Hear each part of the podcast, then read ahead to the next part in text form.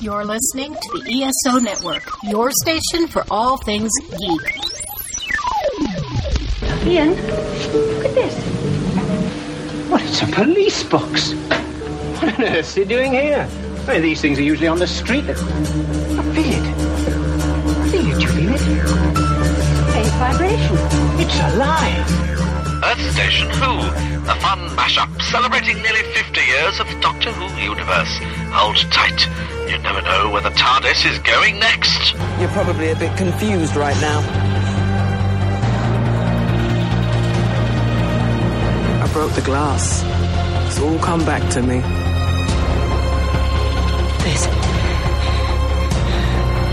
What is this? That's my ship. What? Let me take it from the top. Hello, I'm the Doctor. I'm a traveller in space and time. And that thing buried down there is called a TARDIS. Time and relative dimension in space. You're gonna love this.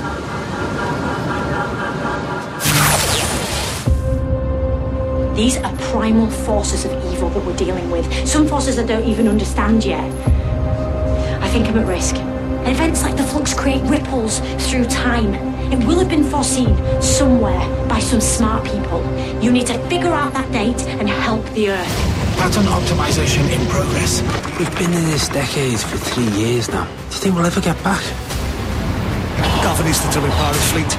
Earth's shield is now breachable. How you expect to protect this pitiful race, I do not know. You seem remarkably proficient at this, Miss Khan. There's no use being squeamish. We've got the future to save. Feel the time force growing? It's working, just as we planned. Welcome back, listeners, to the Earth Station Who podcast. We are in the final days of Doctor Who Flux. Can you believe it? The last five weeks have just flown by just like that. And we are at f- part five of Flux. We are talking about survivors of the Flux. And some people are going, what the flux now? So it's going to be real interesting to see what we thought of this one. Did it live up to the Angels episode we watched last week? Or are we getting another episode like the week before that? So I'll be very curious to see what everyone is thinking about it. And of course, I want to welcome our guests for this week. Let's welcome first Mark Heffernan's returning to the show. Welcome, Mark. Well, actually, I've never been on Earth Station Who. I've been on Earth Station One plenty of times, but I've never What? actually appeared. What? Uh, nope. What? What? This Wow. is the first time. I am shocked. Damn. wow. You're leaving me speechless here, dude. I am almost embarrassed because I've always assumed you've been on the show multiple times, but you've been on Nope. Earth Station One so many times that Yeah, that's it. I've been on Earth Station One, so it's kind of interesting seeing a different part of the station for a change. well, all we do, it's pretty much the same side. All we do is put in a blue light bulb, so it's you know pretty much. the Well, same. and Mike leaves on the parking brake just to make it even more you know comfy. So, so it's pretty cool. Well, welcome then. If, if this is your first time, Mark, you want to introduce yourself to our Earth Station Who listeners? well, um, I don't do a podcast, but I I live in Atlanta, and I'm a volunteer at the Brit Track where at Dragon Con where we do all the uh, Doctor Who programming, uh, and uh, that's pretty much about it. Uh, I'm a big Doctor Who fan. I've been watching uh, for, since the '80s, um, both classic and modern. Um, the latest show that I watched, other than uh, the Flux, was I just got my copy of Galaxy Four. Oh, And- nice. Yes, So you have a uh, open, you know, you don't have it climbed off I- for the uh, for the the Americas, as they like to say. I have a region free player that's set up to play specifically British DVDs and Nice. Blu-rays. Very nice. because I, I have a lot of British shows that I like, and a lot of them don't come over here. No, totally makes sense. That totally makes sense. Yeah, you've been a friend of the show from, uh, you know, for Earth Station One almost since the beginning, I think. And you know, pretty much close to 10 years we've known you.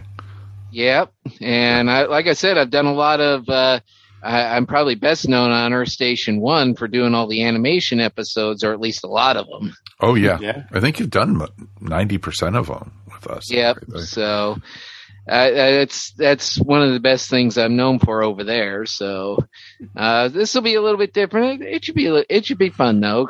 So It definitely should be fun. And now we're going to have to have you on to talk about some of your favorite episodes of Doctor Who in the future. so that is awesome. Well, welcome aboard. And also returning to the show once again, and I know he's been on this show quite a bit. Let's welcome back Anthony Williams. Mike, it's a pleasure to be back, and thank you all for having me again. And like Mark, I have also been enjoying the animated Galaxy 4. Oh, rub it in. I don't get mine for another two weeks, dude. Come on. so I'm looking forward to when we can get it and everything. So I'm hoping you guys are enjoying it. We actually have it slated to review, I think, in the spring right now, because I think after we're done with Flux, I think the first um, storyline we're going to do is the second Doctor Evil of the Daleks.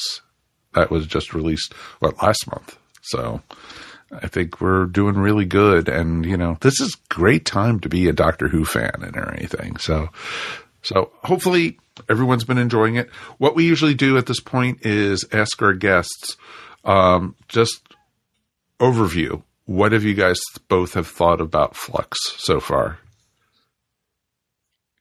Mark, do you want to go first? okay, I, um, I, I, I guess the best way I'll put it is I'll paraphrase Charles Dickens. It's it's the best of times. It's the worst of times. I think that's good. And uh, I'll, what what I mean by that is, I think it's the best season Jodie's done. It's also the best season that Chris Chibnall's done. However, my my I, I and, and one of the things I really like is Jody, uh, her frustration with not knowing what's going on. It's it's being played really well. You know, she doesn't know what the flux is going on. Oh, this is going to be a running joke tonight. I can tell.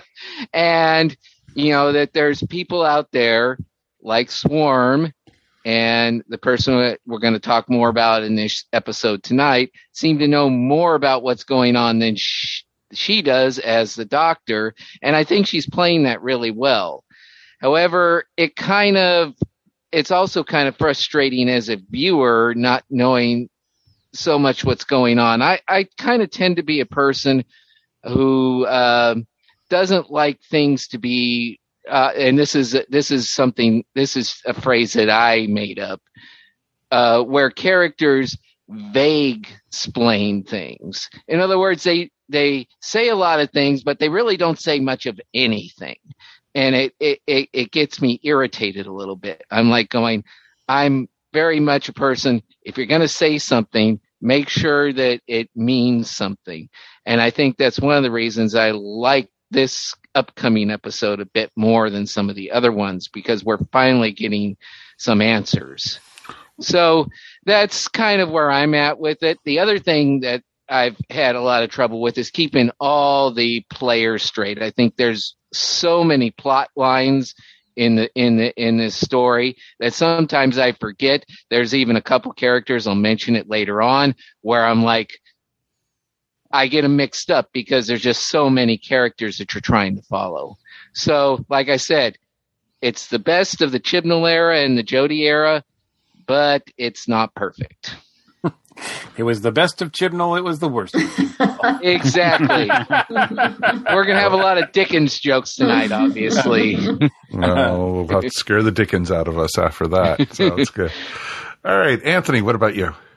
You know, I think I'm in a fairly similar place to Mark. If you think back to when we did the episode uh, where we talked about RTD coming back, my chief complaint on the Chibnall era was I found season 11 pretty dull. And for me, the worst um, crime Doctor Who can ever commit is to be dull. I would rather have bad yet engaging Doctor Who than average but boring Doctor Who.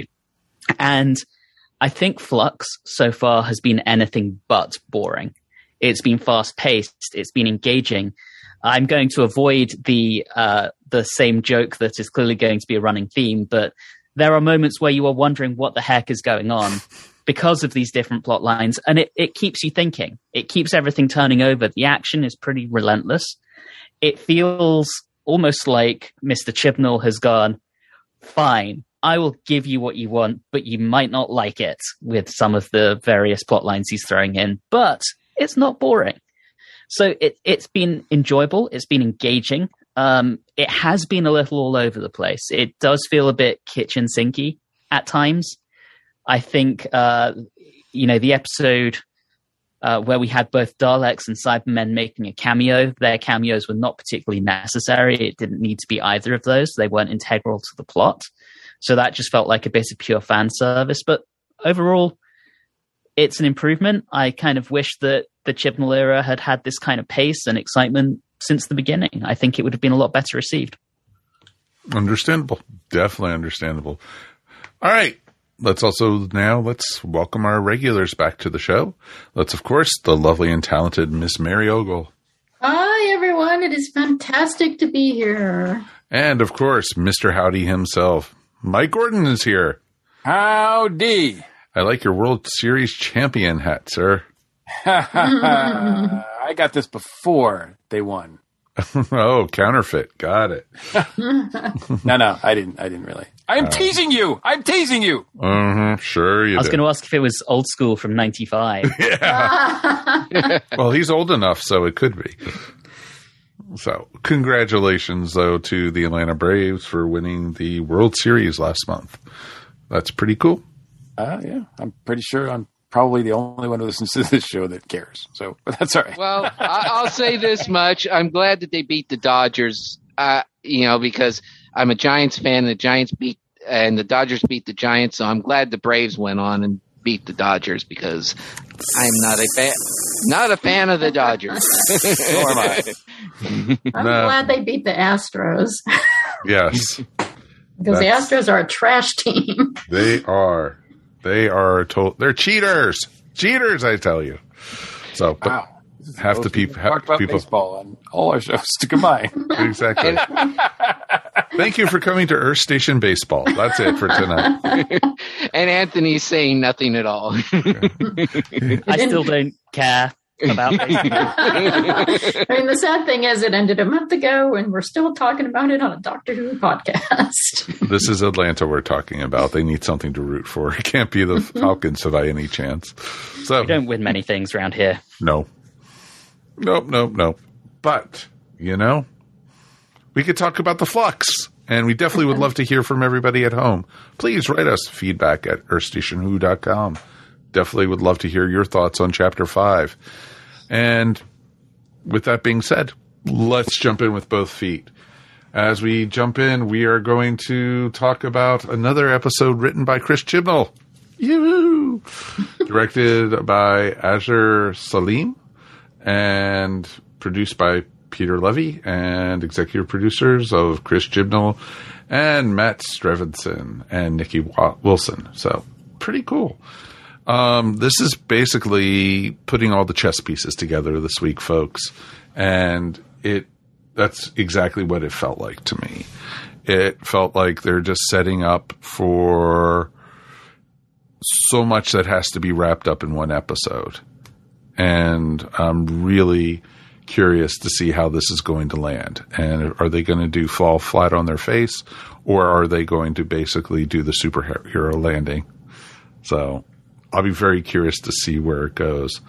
Uh, we got Well, some. uh, keep in mind too. I mean, we talked about this a little bit before too. That there may be some threads that are not resolved until the three specials next year. Yeah. oh, I fully expect I, some of I, and I see some of that. I think I see some of that going on uh, as well. Um, Yeah. I think we're, you know, one of the storylines tonight I felt that we're going to talk about felt very forced down our throat that didn't even need to be there. But I liked two of the storylines that we had. I talking like- about you're going to talk about Grand Serpent, aren't you? of course. Yeah, yeah. Uh, we can, might as well just jump right into it then. I did not think the whole thing with the Grand Serpent needed to be in there.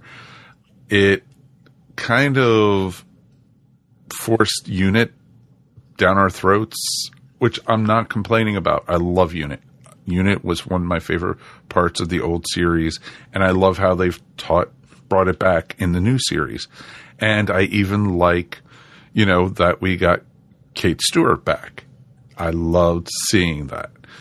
But the whole thing with the Grand Serpent being tied into that was so unnecessary for the story. There's so much other things going on with the Flux and the Doctor and the companions and everything. I wouldn't have cared less if we would have seen the Grand Serpent again. At least, or maybe even hold him off to the specials. Yeah, that would have been pretty make it awesome. a separate episode. Yeah. You know, I think I think it re- still remains to be seen what come how this comes together. Obviously, you know he's got. It's not a coincidence that the Grand Serpent is here. Um, it's not just some random guy. It's the, the someone who has a history with Vinder um, and the home planet there. So there's there's elements there, but um, so we don't know what those are. So we don't know how those are going to play out. But yes, Mike, like you, I kind of felt like as much as enjoyable as those scenes were because the actors involved, I all I really enjoy. Except, I don't know if it was just me, but the scenes, especially that first scene with uh, the Grand Serpent and Kate Stewart, it felt like they were in two different rooms and she was just reading a prompt. They Um, probably were in two different rooms because of Yeah. COVID. Yeah, they They probably- probably, Actually, they probably were. There's a good Um, chance and, at that. And I didn't. I felt it was. I just felt like it was like just awful. Like I thought. I'm like, surely she's just not reading a prompt, but she's just. I mean, I guess she's supposed to be staring him down, but instead it looks like she's just looking at a teleprompter and reading her lines. Um, and uh, I think st- obviously the actress, the character we've seen before, and and we know that she deserves better than that. Um, but yeah, like you, Mike, I was kind of like, I'm not invested in this. This is a bad time for this, Chris. Like, I don't know where you're going with this, but I would really rather see what else is going on. Well, The I feel like question- she just call, called in at the last minute is how it felt to me. It's like, oh, Yeah. I got to stick somebody in there. Yeah. Call her at first. I, at first, I was like, "Are they? Is he? Is he daring to introduce a new character?" And then I was like, "Oh, okay. Well, I've seen him before." It took me a minute though because I didn't. There was no connection really. Yeah. So I, I was just like, it might as well just have been a new character. And I'm like, this is pretty late in the game to be introducing something new to all this, Chris. And and yet when I found out, I'm like, okay, yes, we have seen him before, but it still felt like it just felt like cold water being put on a on a fire. Well, and there's so many other characters too. I mean, it's just, you know, come on.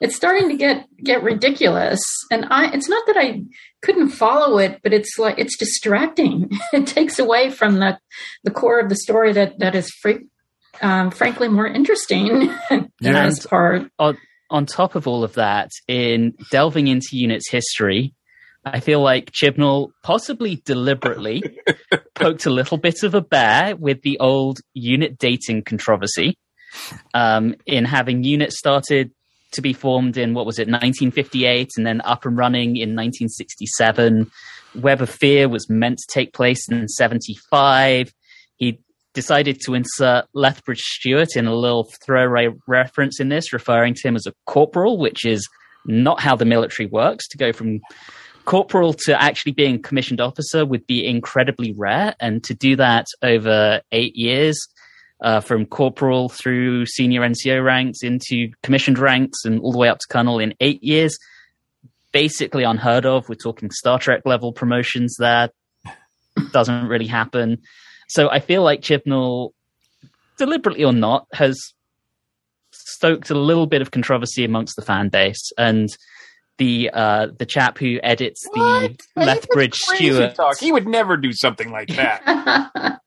And and the chap who um, edits the Lethbridge Stewart range of novels is a friend of mine, and I can tell you he is not happy with the fact that they have once again messed with the character's history, and apparently a, a stern letter has been sent to the BBC already. Ooh. So What were you about to say, Mark? I was going to say my my whole problem with the um, with the Grand Serpent is why would the Sontarans really need help to invade Earth? You know, and uh, uh, to me it seems like I to me it just seems like like you said, it's an extra. I'm like going, if the Sontarans are going to invade Earth, I think they could do it on. I think they could do it well enough on their own with without any help from the Grand Serpent. That's Oh. just my personal opinion because I think it's. I, I think you're right. It's a late edition, you know, and while I enjoyed seeing Kate Stewart again, I would have rather seen, you know, instead of shutting Unit down, I would have liked to have seen the Sontarans actually fight Unit. Oh, that would have been awesome. Yeah. That would have been Completely. great. You know, now of course, units shut down, so it's kind of like, uh, it's not quite as interesting to me. I would have liked to have seen a battle with Unit versus the Sontarans. I think that would have been interesting. And on top of the question around why introduce the Grand Serpent, we don't know anything about him. What's his motive? Why is he on Earth? Why is he even doing what he's doing? Why is he The last time- working for, you know, exactly. Yeah, the last time we saw him, he was on a far off planet doing some kind of political maneuvering. How did he end up right in this storyline? Mhm, in back in the 1950s to, to boot, and that even Exactly. made it made it con- confusing. I heard a lot of people con- being confused because of all the different time jumping anyway. Yeah, for the They had to tag and everything, Yeah, and you know, to keep it straight. But still, um, yeah, you know, I, I I think I hinted at last week that we're starting to see Chibnall's like nice like sort of storyline crack, right? And in this episode, more than any of the others, I felt like a lot of things happened because they had to happen, not because they made sense story wise, but just because they had to happen. It's like, why did one ship just decide to leave? And and so we could get that other we get uh Bel's ship, right? Yeah. No reason, just just random, like just, uh, one ship just left. because had- Doctor Who. We had Yeah. we had to get yeah. And why is she in that ship? No reason. Like there's just a lot. Like it's just just there's just a lot of stuff going on that is happening. It's like you said, Mike. That he's putting the chess pieces on, but he's not playing by chess rules. Like he's just putting pla things in place because uh like he's playing in a sandbox at random.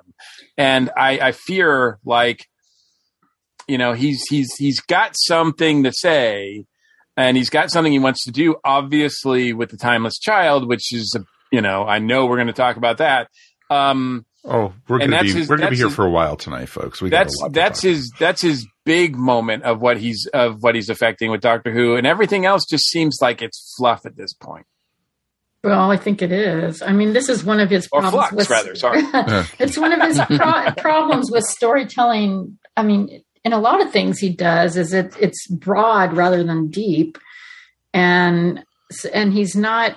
You know, he often has trouble with characterization because he's kind of all over the place and doesn't um, delve into their motivations enough. Now, not all the time. I have seen him do it. He's capable of doing it, but Yeah. but he's not doing it this time, or at least not in this episode. And it's just it feels very superficial. I had a friend write me halfway through the episode because he was watching it at the same time I was, and he said, "Oh, geez, the Grand Serpent is doing the same thing they did what 25 years ago on Star Trek: The Next Generation, with the things coming out, of the, the bugs coming out of the mouth." Oh, right, conspiracy. everything. Oh, yeah.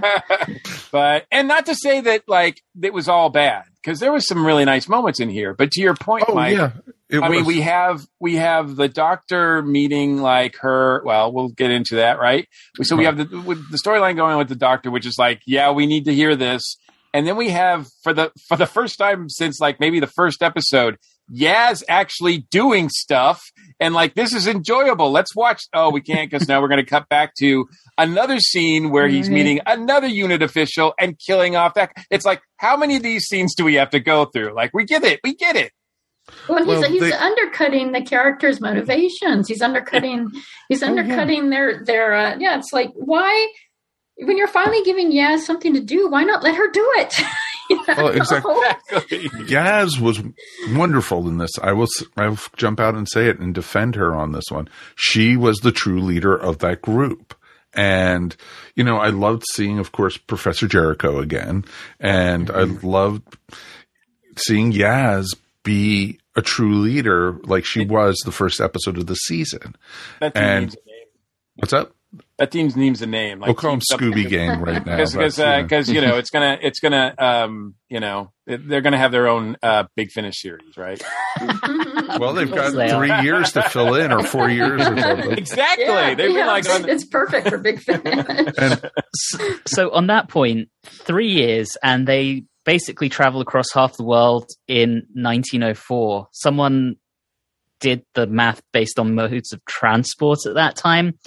Not really doable based on where they went, but again, I feel like Chibnall and and dates are probably not his strong Oh, point. it felt like something they were doesn't trying to copy Raiders of the Lost Ark, showing the map with the the route and Yeah. everything, and it was just like Indiana Jones did it much much better. Well, I mean, Doctor Who first did it in 1964 in Marco Polo. Oh, of so course they did. There's precedent for yeah, it of, in the show. of course there but is.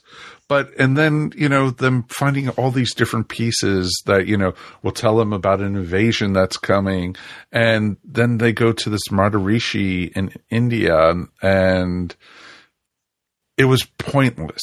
That was yeah, such. he, just, he does this little comedy act, and it just felt very I'm out of teasing you. I'm teasing you. Yeah, it was just like I almost when he started doing that. I'm teasing you. I'm teasing you. Him ripping off the beard, and it was the master. And it, that would have. I was fully expecting that. I was like, "Oh, this is going to get good. It's the master. It's going to be awesome," and it wasn't. Did anybody Yeah. get did anybody get a feeling like he was patterned off of Trevor Slattery from the Marvel movies? A little bit, yes. He very much reminded me of the type of character you would see on a British sketch show in the late 90s called Goodness Gracious Me. Very similar types of characters uh, in that show. And that was four Indian comedians making fun of the Brits, the Indians, British stereotypes of Indians, Indian stereotypes of Brits, basically all that kind of cross cultural humor. Felt very similar to what they used to do. You know, the thing that got me about that was comparing Yaz to the Doctor story. I really liked the fact that they were actually going out and trying to solve the mystery, unlike the Doctor, where she basically gets told everything. You know, mm-hmm. I really like the fact that they're trying to figure it out. They're trying to understand the clues. They're trying to, basically, they're trying to solve the mystery. You know, so Scooby Gang is kind of relevant there. But uh, yeah, I like that. Sorry, Mark. Uh, but but that's but that's the thing is you know with the Doctor and Tecteun, Tecteun just says basically tells her the whole story. You know, and that- that's a, that's a little bit disappointing in, in my opinion. So I, I really enjoyed the Yaz parts, but you're right. You know, because of all the constant plot lines, they kept cutting away from the most interesting part of the story. Because we got to go, we got to go to Vinder, we got to go to Bel, or we got to go to Kate and the Grand Serpent. It's just like keeps jumping all over the place. Well, the Vinder I thought was just wiped out way too quick. It was like he's gone, Uh, but they had to bring him and Diane together. You know, it's just like why?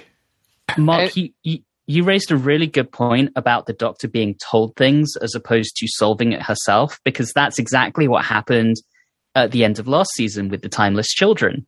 She was sat down in a chair and basically the master explained it all. And here we have that same pattern repeating with Tecteun. And uh, it feels like she has no agency in this storyline, partially because of that. And eek, eek. Yeah, it's like show, don't tell. it's a basic tenet of storytelling. Too too much exposition. Well, mm-hmm. well, let's let. Okay, I'm going to give Chris a little bit of a break here because it's not like a villain monologuing to the hero has never been done before, right? Like this is a standard. That doesn't like, mean op- it's a good thing to do. well, but I mean, it's it's pretty standard. Like, I'm not going to be so much offended by that because it's just like, okay, well, he's just using that trope, right?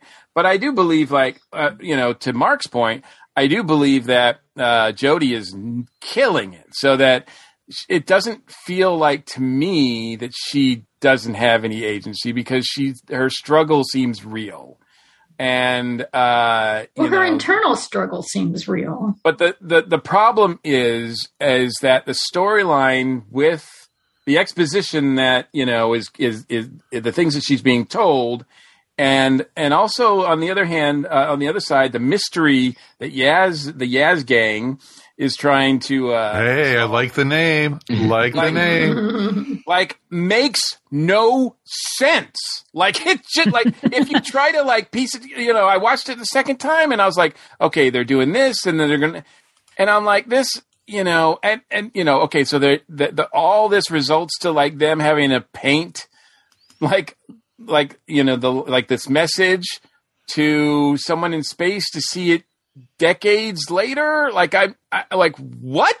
Like it's like it's stuff it's like we were saying like all this stuff is happening because Chibnall wants it to happen not because it makes any sense.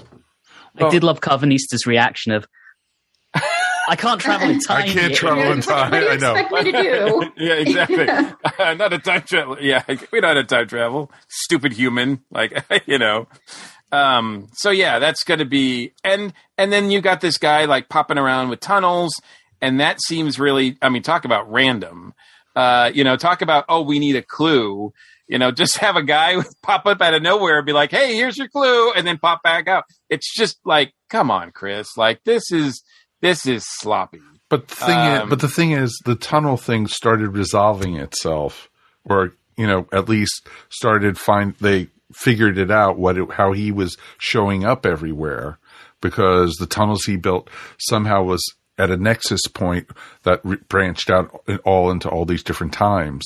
Well, I'm glad you understand that because I didn't understand what the heck that meant. I don't either. I don't. I'm assuming, you know, I'm assuming that's what is going on, and he was he was so relieved when he said, "We've seen you in all these different times. You get it. You understand," and brought those four together, and so that also explains probably how they get to the 21st century. You know, Who knows? who knows? I love how cranky he is. He's like me when someone schedules a 7.30 meeting on a Monday morning. I could see that. I totally but could see but that. but to that end, uh, when you know Yaz says this is what we're doing, and he finally like breaks down. That's I give the actors credit there. That's a real moment that I'm like that. That felt real, like because we had seen his frustration throughout all this, like all these five episodes, and and so he find someone finally gets it, you know. Um, so I, I appreciated that as well, but but also you know it doesn't make any sense to me. Just like Swarm saying like you are space, we are time. Well, that was a Uh, we will stupid u- line. We, we will use you to fuel our, whatever. Blah blah blah. I'm like, this makes no sense to me whatsoever. I'm just like, okay, whatever. Okay. Um, and It, it's like it's almost like he's got this idea in his head of what will sound cool as to whether or not it will make sense. I remember about 15 years ago, I was working on a script for a fan audio, and in retrospect, I'm glad no one made it because it was terrible. And I was obsessed with finding a way to get the word apotheosis into it just because I thought it sounded cool, not because it made sense. And that feels like what Chibnall's doing with some of these things here. Absolutely. Yeah, it's, it's, gibberish. It is some of it is, and it's just like he's just throwing it against the wall and seeing what what sticks, and that's what sucks about it. I mean, it's actually an interesting idea that the guy, you know, kind of he stumbles up, upon these portals that that lead to other timelines. Um, you know, you, you you could make something out of that, and then and then they start turning into portals that lead to other other universes. I think is what the implication was. They were changing somehow, but he doesn't set it up well. He doesn't give it enough backstory. He doesn't explain it. He just sort of hand waves it away. And so you're just, you're just, you're left like Car- Karvanista. you're like, what the, what the, f- I don't, ah. And don't I, get I think that the one thing I will say in Chibnall's defense is he does have another episode to wrap up a lot of this. Can he do it in 65 minutes? Probably not. He's not very good at sticking the landing. No. But some of this stuff, I feel like maybe we should reserve judgment for another week. Yeah, no, no. I'm, Oh, I'm, no, oh, yeah. Oh yeah, very much so. And I am, you know, that's why I'm not totally bashing this because there were good points in this storyline, and I've even come up with a theory with how everything could be wrapped up nice and clean. And Big red reset button. Here, co- here, here comes, here comes the here comes the Omega theory again. Nope, Omega doesn't have anything to do with this one. But thank you for asking. But It's the Ronnie. it's always the Ronnie. It's always the Ronnie. It's the Valeyard. Um, you know, you've got introduced po- into a possible Doctor Who multiverse in this story in this episode too, and there's possibilities with that too. So the TARDIS that was in UNIT headquarters was that Doctor Number Three's TARDIS? No, It was Jodie's. It was Jodie's. Jodie's. Okay, because Yeah. a lot of they people he places it up are- from the village. I know, I heard that too, but a lot of places online are reporting, "Oh, that's Pertwee's," you know, They're TARDIS. No, so ba- based on when that took place, it wouldn't. It would have been before Spearhead in the UNIT Oh, very much so. It's at least So- 20, almost 15, 20 years before. I, I I think that's just symptomatic of people being kind of confused.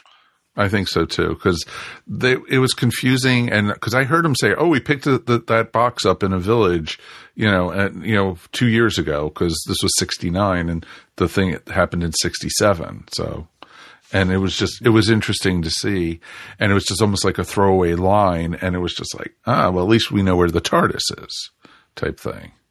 Yeah. Yeah. We still don't know about, you know, the others that were left behind Clara or Claire, sorry. Um, maybe Claire show, who knows. Uh, uh, she'll, say, Who knows, she'll say Michael? Who knows? And this seems impossible to wrap up. So yeah, we need, we could use her help. Um, uh, well, uh, yeah, I mean, I get it because it's like this is the this is the penultimate episode, though. This one should be, as Mark pointed out, we're starting to get some answers, but it doesn't. I mean, it feels like. I mean, it feels like the spread of spaghetti on the wall is getting even wider. Oh yeah, and then Swarm and Azure showing up, you know, at the, you know, at the the pl- at the place and the headquarters, and it was just like, why are they? How do they know where this place is? You know, type thing. Because where they were in prison wasn't the headquarters; it was it, you know, type thing. There, there was a line in there that basically they homed in on the Doctor. Yeah. So they'd got something. Yeah. I don't know whether it was her DNA or a piece of her tech or something, but they were able to hone it on her. That's what. That's what they. Yeah, they were using her as uh, bait or whatever to get to. Mm, gotcha. The one, the one thing I did like about that story is the fact that Swarm and Tecteun were not working together because I know earlier in the series there were one, there were people who were wondering, is Tecteun and Swarm work, working together? And I'm glad that they weren't. I'm glad Chibnall did not go that way because No, that I'm, was. I agree In fact- completely. In fact, it seems like it's it's been the opposite all the way through, and it also seems like it seems like the Doctor might have to be working with Swarm. They're on, Well- they seem to be kind of on the same side. Mm, Kind of, And- because Uh, Tecteun actually, you know, admitted that she let Swarm out to cause chaos and everything. It wasn't that, you know, oh, they're working in tandem together. She did it, you know, a couple episodes back. I had mentioned it felt like somebody was controlling the whole situation. Well, it was almost to distract the doctor while she exactly, destroyed exactly. the universe. Exactly, And- as you know, the the universe is being destroyed and everything by the flux. So, yeah. Uh, honestly, up until this episode, I kind of assumed that that Swarm and Azure were behind the flux, and now we know they're not. I'm kind of wondering what what are they trying to achieve? Are they just agents of chaos trying to create as much havoc as possible because it's fun, or do they actually have an end game in mind here that I somehow missed? Was that Well, they have Explain. a vengeance story. They've, I mean, their, their story. Yeah, then well, it's, it, it is. I mean, that's their story right now. It's set up that their story is a vengeance story. They were locked up by Division, and they want to take Division down because they locked them up. So I don't know what they were trying to do. That they, uh, and I don't think it makes any sense. I think they've told us this whole thing about space versus time thing, but it makes no sense to me whatsoever. It's it's either way above my pay grade or it's just nonsense. Oh, no, it's not. It's just No. nonsense. It, it's kind of. I think. I think they're very similar to the Joker and Batman. They are agents of chaos because even when the Doctor was caught in the time stream and they, you know, she visited when they got captured the first time by the Renegade Doctor, it basically was, you know, they didn't have any planned either then, except for killing all those people that were in the passengers. No, they've had they've had this had all this this whole thing planned since the beginning. I don't I don't see Agent of Chaos. I see these people have planned this out since the, like when when we first see him and he escapes. Every that's the start of this. This is this whole plan. Well, Everything now, has gone. he's well, now it is to bring down, you know, bring no it down. back then. Well, That's I what he's also been planning for. I think they want also access to the other universes. Because they want Well- to cause death and destruction and agents of chaos and you know Well, I don't know about that. I don't know. Know. no they They even could. said it because they said we're going to bring death and destruction to all these other galaxies and universes they said it in this episode so Well, it's also a survival instinct as well, because I mean, let's be honest, if they're still in this universe when it gets destroyed, they're gone too. So I mean, obviously they want to they want to jump to the next universe, even if they want Right. to create chaos. They certainly want to survive to be able to create that chaos. You know, so they probably they probably I, I'm assuming, you know, of course we'll find out next week that they probably knew about Division's plan to destroy this universe to move on to the next. So they're trying they're trying to basically take over the division and do it themselves. You know, so that they can survive. Yeah, That's- well, they, they don't care if this universe gets destroyed as long as they have somewhere else to go. and exactly. do this- and do the same thing over again This is the issue that the, this is what I'm talking about with with the cracks of Chibnall's writing is that we all don't know. We're guessing because he hasn't given us any information and he hasn't made these. To Mary's point, he hasn't made these characters ones that we can identify with and feel. Yeah. And I honestly, I'm left thinking, I really hope it is a big re- reset button at the end of this because, I mean, RTD's going to have his work cut out putting all of Chibnall's toys back in the box and getting things back on the right track if Chibnall doesn't go down that path. well she did say that there was a you know there is a quote unquote reset button. She can what can be what's compressed can be decompressed, right? So so she Yeah, can they save- kinda she left can it save- open. Yeah, she can save the universe. Now, if you're talking about the Doctor's history, and I'm and- talking about everything. and all of that, then I it's going to be hard to put that back in the bottle because, I mean, what you know, we haven't even talked about that, but that's probably the biggest change that we've seen to the Doctor's makeup in in the franchise, like for a long time, is that we've met her mother, quote adoptive mother, right? Like this is a big deal, like, and I don't think anybody ever asked for this. No. I, that's one of the things about Doctor Who I've always loved is you don't know his back history other than mm-hmm. him and Susan took a TARDIS to escape Gallifrey. And, you know, I think that's where it should start. That's where it should end. You know, that should be the Doctor's history. I, we were pissed when, if you remember back when Moffat had Clara go back and hide under the doctor's bed when he was a little boy you know, type thing. And we were like screaming bloody murder back then.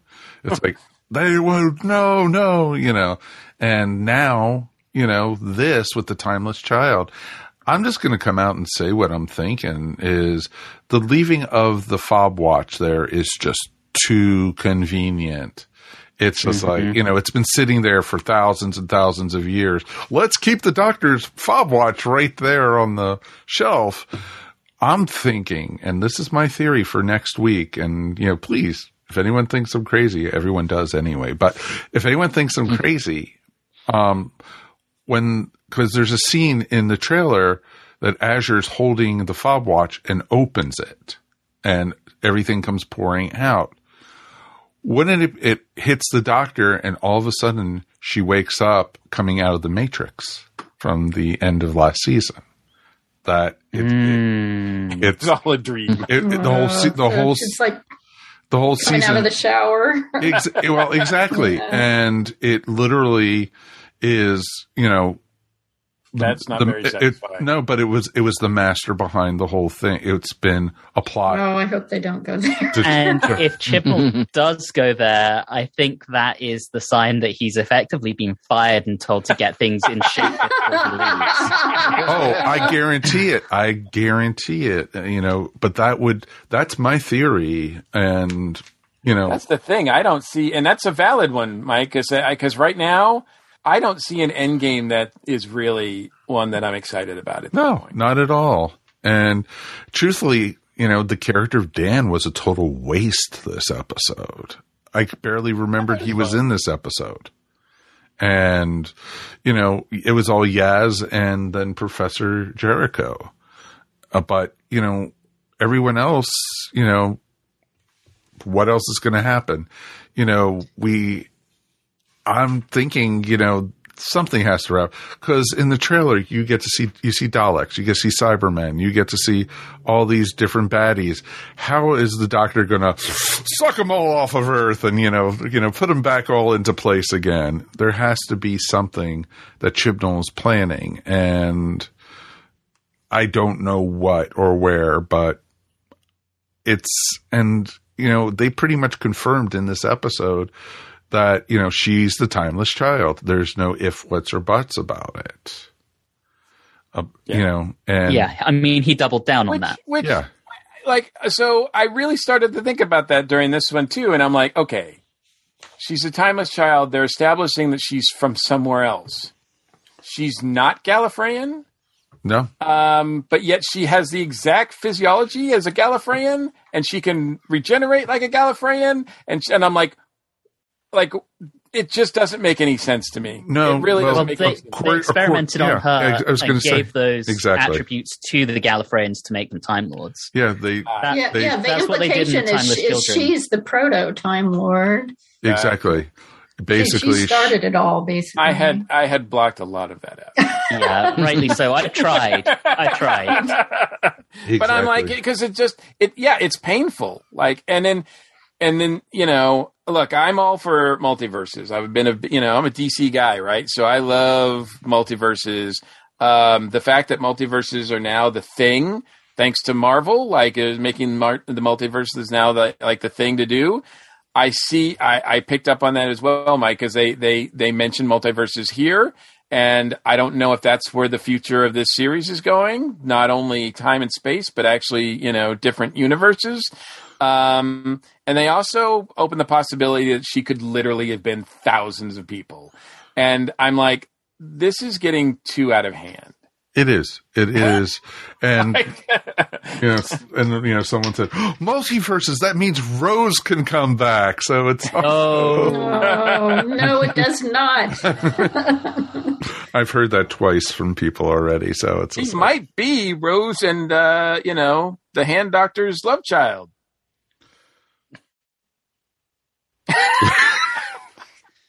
Wow. Talk about bringing the show. Whoa. Okay. Wow. I've al- I, I've always been fairly critical of the people who've said Doctor Who lasted from 1963 to 2018, but um, or 2017, whenever the Capaldi final episode was. If they do go down that path, I I might be like, okay, I'm just going to forget the Chibnall era happened, pretend none of those revelations happened, and just carry on like you know. Doctor Who is as it always was. Which is kind of sad because Jodie is acting the crap out of being the doctor. She is amazing this season.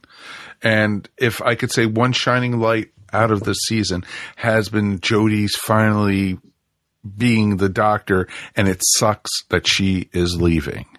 I think she finally hit her stride this season, and she was given stuff to actually wrap herself around and Mhm. have her acting chops. And you know, she proved it this episode as she has all season. This has been great stuff for her.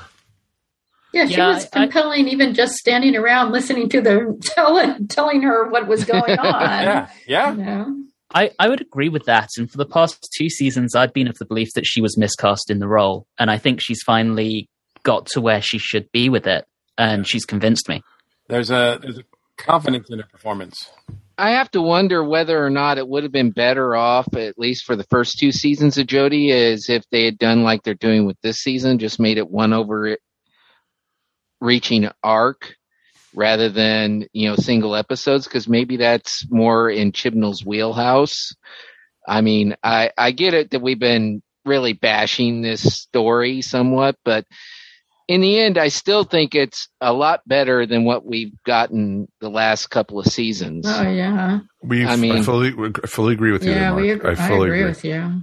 Yeah, and and I, I'm kind of surprised because I, at DragonCon I was sitting next to you on a panel where you were actually, you know, claim that you you actually stood up like a Chibnall defender. Mark. I, I, I actually, actually, I actually think Chibnall has tried, has has been more experimental. I think the problem is, is especially with the long Moffat era, it kind of got into a what I want to call like a, you know, a routine, you know, a little bit. And Chibnall's tried to do some things. Even even the Timeless Child. I know a lot of, you- I know pretty much everybody else on this there's things you could explore with the timeless child like what it, okay you know you say well, well now we know everything about the doctor well we really still don't because what about this universe he came from where did he originally come from? We don't know any of that and chibnall hasn't told us anything about that. That's stuff that could be explored either by chibnall in the final three episodes that he's got or something that rtd could explore. I mean, I don't necessarily think the Timeless Child is the death of Doctor Who, unlike a lot of people, which is the reason I've been kind of a Chibnall defender. You know, I think he's done a lot better. I think Chibnall's done a lot better with this season than he's done with his previous seasons. There were some real, there were some good episodes in those first two seasons, but there was a couple real dogs in there too. Well, to your point, Mark, I, I do see that if this were, um, you know, the premise and the idea behind it is the fact that, you know, is sort of like you think you know the doctor, you think you know that the doctor is Gallifrey, and you think you know the doctor's a Time Lord, you think you know all about the, you know, whatever, but you don't. The doctor's now even more of a mystery than he, she ever was because we don't know where she came from. We don't know where, like anything now. Um, which makes her even a bigger question mark in a lot of ways. So, but if it, but the way it's been presented has not been that um, competently. well, it basic, basic, basically, she's being she's being told all this stuff either first by the master and now by Tecteun, rather Right. than finding it out for herself. You know, Yeah. which mm-hmm. which is I think would have been a far more interesting way to do it. And I think that's where Chibnall falls down a little bit. Is he he he likes to tell rather than show, Yeah. and I think that's I think that's his biggest fault. Yeah, because he could have spent this whole series with her, and this is what I thought it was going to be. I thought it was going to be her trying to find out Hmm. what what her roots are, and you know, kind of trying to solve the mystery. And and that's not what's happened at all. It's we sort of get like in most episodes we get a few throwaway lines about it, and then now here at the end they just tell her. you know, which is too bad because I think that's a missed opportunity. Though I will say I agree uh, that this has been the best series so far for, Mhm. for Chibnall and, and for Jodie. Yeah, and I think um, you know, despite the fact that you know, I, you know, I'm I've been picking this particular episode apart big time. Uh, like it is, you know, even though the characters could be better written, I I've given a lot of credit to the actors involved because I do like, you know, I I was engaged to see, you know, the Yaz gang. I was, I am engaged still to see Jericho. Uh, I am uh, engaged, you know, the, you know, as much as I was like, what's this Grand Serpent doing back or whatever. The actor that plays him is doing, you know, he's doing everything he, he should be. I mean, he's he's perfect in that role. He's creepy. He's like, so yeah, he's definitely you know doing that stuff. Even the guys who were playing like um, Swarm and Azure, like that couple, I, I feel like are doing their job. Bel and Vinder, I still love them. I, I like their story. I'm, I'm like I said, I keep rooting for those kids. Um, I, I'm not sure about. Uh, is it Tecturn? Is that how we're doing pronouncing this? Tecteun. Tecteun. Is that right? Cocoon. Yes. Yeah. All right. Um, Drink. You know. Um, you know. Uh, mm, I just didn't. I- I don't know. I I just found it difficult to take her seriously. She just looked like someone who should be tending a garden. Like I was just she like, seemed she- very calm about getting dusted too. like, oh, the doctor's going up against Miss Marple. Like I was like, Maybe she knows something that we don't about the dusting. That's certainly Maybe. possible. That's true. And, you know, she might, you know, all of a sudden pop out from behind the ood or something like that. That really wasn't me. It was a, you know, hologram or something. Because she didn't, she didn't fight it. She didn't anything like that. yeah, she just stood there. Yeah, which was really, really weird. But to, to your point about uh, Howdy Mike, about the acting and just generally how it's still the best of Chibnall seasons, I agree. I, I stand by the points I made at the beginning of the episode where at least this is exciting Yeah. and it's giving us a ton of things to debate and mm-hmm. speculate on. It's true. Which, again, I think back to Chibnall's first season and I was bored. So Yeah. ev- even if there are things that we don't like or things that we think are dumb, it's getting us talking. Yeah, it's true. It's because we're trying I- to figure out what the flex is going on. but I mean, it is. I mean, I I have not. I, have talked more about. I think after the first episode, I felt like I had more to talk about than the whole last two seasons before it, because it's just it is. It's it's compelling. It's engaging. Engaging. Even this episode, as frustrating as it is, and I think there were a lot of problems with it. There's still there was good. There was a lot of good in it too, and I did. I watched it avidly you know, I wasn't bored. I didn't want to walk away. I wasn't glancing down at my phone or whatever. Yeah. That said, I, I do have one other point of disdain that I would like to raise. So, you have realized that someone in a position of power is a murderer, he's an alien, he's manipulated his way to the top, and you are in a room with him. Do you, A, kill him, B, have him arrested by your peons who are all over the building that you're in, or three, tell him to please stop what he's doing or you'll be very cross. I didn't know. I'm going to call somebody for Or you're gonna who's going to stop somebody. you. You Yeah. better stop, or I'll just call my mom. I'm going to call the doctor. yeah, it was. Yeah, that part was ridiculous. Yeah, that was um, some sloppy writing right there. That was horrible writing. And it sucks because she is such a good actress. Well, talk about taking away her agency. Yeah. you know, she she's the head, and she's like, "Please stop, or I'll call the doctor." I mean, that's Yeah. yeah. That's it's awful. Yeah, and I it's and I will and I, I'll add to that too. I thought the delivery of all that was awful. I thought No. that whole the whole scene was just like, like I said, it just felt like she was on a Zoom call. Um, and But it uh, felt like it, was it- shoved in. It would have made more sense if it was a Zoom call, the way she put it, truthfully. so, But I'm glad she didn't die. I mean, I was thinking, oh, are they just going to like write her off? And you know, uh, they didn't. So, um, you know, and you know, we got an Osgood shout out, so that was nice, right? well, you might get to see her next week. Maybe. We got another reverse the polarity, uh, Of course. um, reference in this, so that was cool too. Very much so. And I thought overall, I'm going to give it a thumbs up for this episode. We're not rating like we've been saying on all these Flux episodes that we're not rating it right now. We're just giving it a thumbs up or mid thumb or thumbs down. We'll do full ratings at the end of the season to see how it ties up so we could rate it as a full.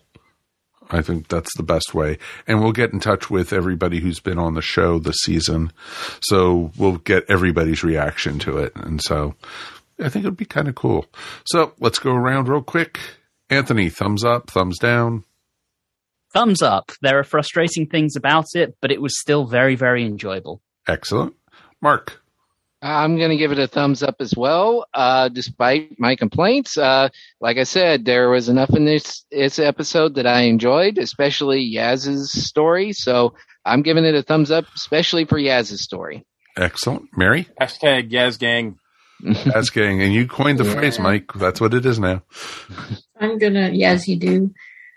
I'm gonna have Yazzy, yazzy do. Yeah, I, I think I got to give it a thumb sideways because I, j- I found a lot of it frustrating. But um, but you know, it had it was sort of like the episode before the Angels. It was half good and half bad. so Okay. Like I said, if they didn't have the UNIT storyline in this, I would have been happy. I would have, you know, well, it would have been- helped it. Yeah. Yeah, Mikey, what about you? My thumb is in flux. Um, it is Well, uh, flux it is, that. It is a, it's a very nervous thumb. Wavering that's just between like universes. it's it's just jumping around, not really sure which way it's going to go. So we'll find out next week. Aha. So it's my fault. All right. That it's fluxed. it's fluxed. So thank you guys for listening. Thank you everybody. I we've we've had fun with this.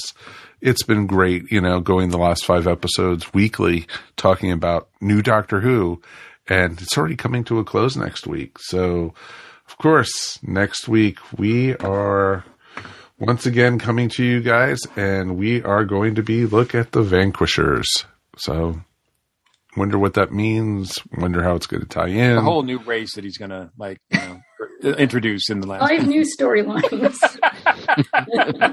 exactly who's going to walk out of the shower you know we'll find out then let's of course thank our guests for being here anthony thank you so much my friend Thank you for having me again. It's always a pleasure to be here. and now you want to tell everyone a little about your podcast Yes, uh, you can find me on the Watchers in the Fourth Dimension podcast. We are watching our way through all of Doctor Who from 1963 until now. Wow, it's almost like I've said this a number of times. And right now, we are deep within the unit era. We uh, have just released our episode on the demons, and we'll shortly be releasing our season eight retrospective. Uh, we are next week recording our episode on the Sea Devils. We're a little further ahead of where we've released. So, um, well within the Lethbridge Stewart era, which is partly why it was so frustrating to see what happened to Unit in this particular episode that we've been discussing. But yes, you can find us on um, Apple Podcasts, Spotify, Podbean, all of the usual places, uh, watchers4d.podbean.com. And you can follow us on Facebook, Instagram, and Twitter at, at watchers4d. perfect and mark you made it through your first episode with us my friend Yes, it was a lot of fun. Um, like I said, I don't have a podcast or anything to promote other than uh, the Brit Track at Dragon Con, which I am. Uh, I've been a volunteer for for the last four years, and hopefully once again next year. So, fingers um, crossed Yep. So, um, but you can find me on Facebook if you if you want to, or you know, you can talk to me uh, on the Brit Track group. So, um, if if, if you want to get a hold of me, so. Awesome, awesome, awesome. And of course, let's thank our regulars for being here tonight. Ms. Mary Ogle, thank you, thank you. oh, thank you. It's always wonderful to be here. Anything you want to promote? You can find me at uh, in my artwork at maryogle.com or on Etsy at eVision Arts. Excellent. And of course, Mr. Mike Gordon. As always, it's my pleasure. Hey, you coined the phrase tonight, so you get the final word tonight, my friend. So, the Final word is Yaz, gang. Gangs gang. there you go. As we like to say, feedback is always welcome at feedback at earthstationwho.com. Earth Station Who is a proud member of the ESO network. And, you know, feel free to donate to our and join to our Patreon, or if you want to listen to older episodes of the show, we are up on earthstationwho.com. We could be found on iTunes, Stitcher Radio, Spotify, Apple Music, wherever fine podcasts are found. Earth Station Who is even there. So just look for us. And thank you for everyone who's been listening. Our numbers have been going up because of new Doctor Who, which is always great. And we got a lot of great things coming your way, including we're going in 2022, we're going to be creating an archive so you can go all the way back to episode one of Earth Station Who to listen to. So why, who would ever Yeah. want to do that? You know, I don't know. but it it was kind of fun, and so slowly but surely we're putting that together for you guys. So definitely join in. Thank you very much for listening.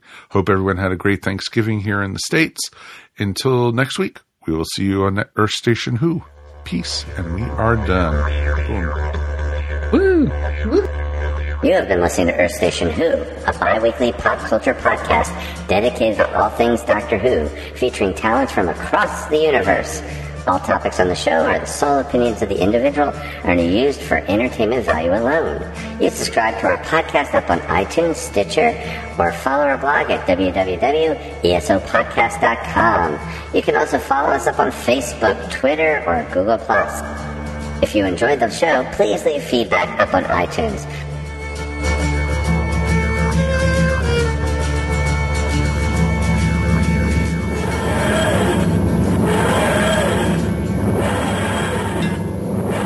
Hello there. I can see you have great taste in podcasts. Keep your discerning streak going with the Soul Forge podcast. No topic is off limits on the Soul Forge. We talk about life, toys, dating, geekiness, love, nerdiness, sex and dating, TV, movies, and just about anything you can think of. Check out the Soul Forge podcast. SoulForgePodcast.com and wherever you find your podcasts. We're everywhere. This has been a broadcast of the ESO Network. Be part of the crew and help support our shows by donating to our ESO Patreon or by shopping at the TeePublic store, which can all be found at www.esonetwork.com. The ESO Network, your station for all things geek.